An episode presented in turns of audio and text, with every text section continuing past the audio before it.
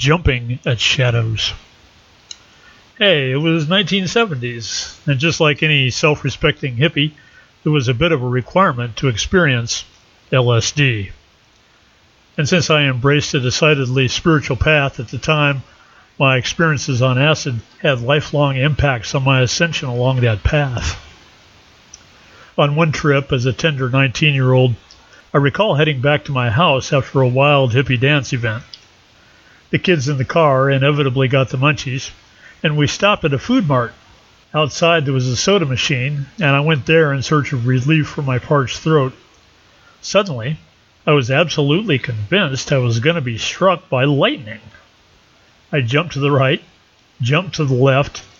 Then, looking up, I realized it was a perfectly clear night with brilliant stars shining across the sky. Nonetheless, I quickly snagged a Mountain Dew and ran back to the hoped for safety of the car. I was trembling from the imagined lightning threat as I sat in the car waiting for the others. They dropped me off at my house, and I sat for some time on the front porch, working hard to get my shit together before going inside, where my parents were sure to still be up. This distracted me from the lightning threat, and soon it faded.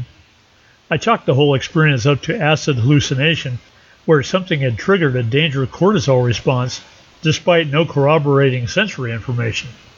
This is a perfect example of how the amygdala of the brain can hijack our perceptions throwing us into the fight or flight response. These amygdala episodes can be triggered by the slightest sensory information that may or may not be accurate, let alone existential. But once the imagination is engaged, so is the horror movie. For example, recently I woke up suddenly pre dawn from a repeated thumping sound that seemed to be coming from inside the house. The amygdala shifted into high gear, my heart was pounding, and I jumped out of bed to go investigate. There was nothing that would have accounted for the sound in the house, so I peered out a window, and across the street, two people were loading something into a truck. I guess the acoustics were just right to make the sound of their activities carry directly into the house, creating the illusion of near proximity. In both of these cases, the amygdala response effectively shut down my ability to clearly and accurately understand what my senses were telling me. Instead, I could only imagine dire and dangerous scenarios in place of simple curiosity and logical analysis. These amygdala events happen frequently enough, and those pathways get enhanced, bringing on more imaginings of existential emergencies. This is the downward spiral of the stress response and how the overarching fear of it can all but remove the joy, intelligence, and compassion from life. This living in fear centers all the attention on self, where self preservation cancels out humanitarian impulses in favor of service to self. The service to self paradigm is the hallmark of the global controllers who have descended to such a depth as to see most of humanity as a threat to their existence. This is what I call amygdalosis, and it drives much of the evil in the world.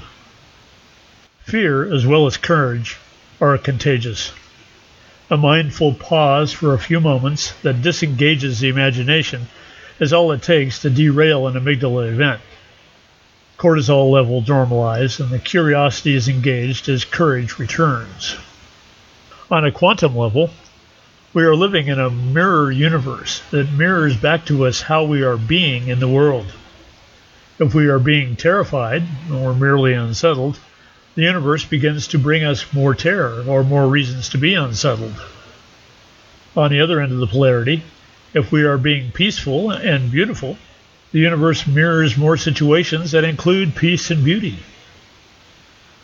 Most garden variety fears arise from the fear of death which is a direct contradiction to the cosmic truth of our immortality as points of consciousness. We cannot not be. We can pretend not to be, but it's not who we really are, as an eternity would prove. The death fear is a control strategy employed by masters on the slaves. Simply threaten the slaves with death. Their amygdala engages, and they will comply. Like Spartacus, It is the ability to transcend the amygdala that drives slave rebellions. Seeing through the illusions of death, rising above the individual self to serve an eternal vision, connects us immediately to Source. Soon the universe begins to mirror back the righteous vision of freedom the more it is embraced and experienced, and as more and more slaves wake up to their sovereignty. Ultimately, it is the controllers who are the slaves. Slaves to their fear of losing power, slaves to constantly fighting a loss of control. But in the end, all they can do is convince us to stay in a smaller box of control than they are in. And fear is their only weapon. The fearless never jump at shadows because they see beyond those fleeting illusions that deny the eternal. Embracing the essence of who we are as points of God disengages the amygdala, brings mindful peace to any chaos, and spreads like a righteous contagion to uplift the world into its inherent eternalness, where we are all safe, we are all free, and all are love. You have been listening to This Quantum Life by Boyd Martin.